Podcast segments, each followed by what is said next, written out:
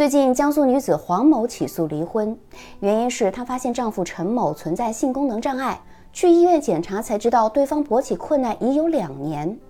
她认为男方存在故意隐瞒婚前患有重大疾病的事实，要求撤销婚姻。法院审理认为，性功能障碍虽不属于一般规定的重大疾病，但性生活是人类的基本生理需求，是婚姻生活中的重要组成部分，其配偶应当具有知情权。最终，法院支持原告的诉请。有人说，现在结婚可太难了。那么，针对这种情况，该如何避免呢？小资认为，我们可以从两方面进行甄别。第一个呢，是可以到正规医疗机构做婚检。其实做婚检不一定能够检查出性功能障碍的问题，但是能够避免其他疾病。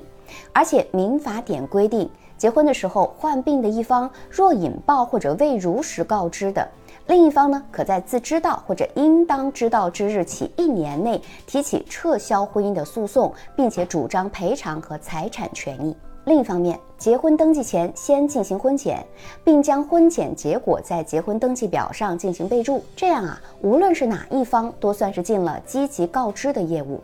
倘若对方有意隐瞒，那么势必会各种推辞或者找借口阻拦，也好让自己啊做到心中有数。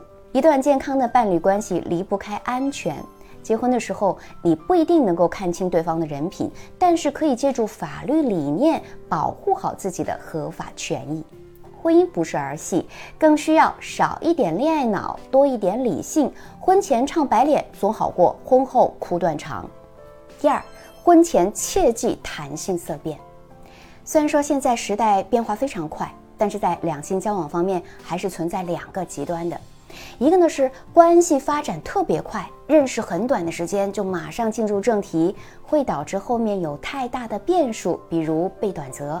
另一方面啊，有部分女性过于保守，谈性色变，就完完全全没有这方面的体验，以至于婚后出现各种问题，也会非常的被动。其实只要你是正常的女性，夫妻生活是否和谐，将影响着你终身的幸福。如果在这方面有所欠缺，那么之后无论你在经济上多么富足，精神上多么纯粹，都无法弥补生理上的空缺。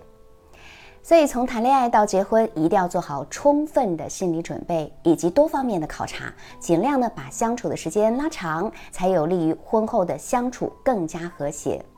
即使是婚前没有夫妻之实，也要对对方的生活习性、身体状况进行一定的核实，避免出现像黄某这类似的情况了，或者对方隐瞒了其他重要问题。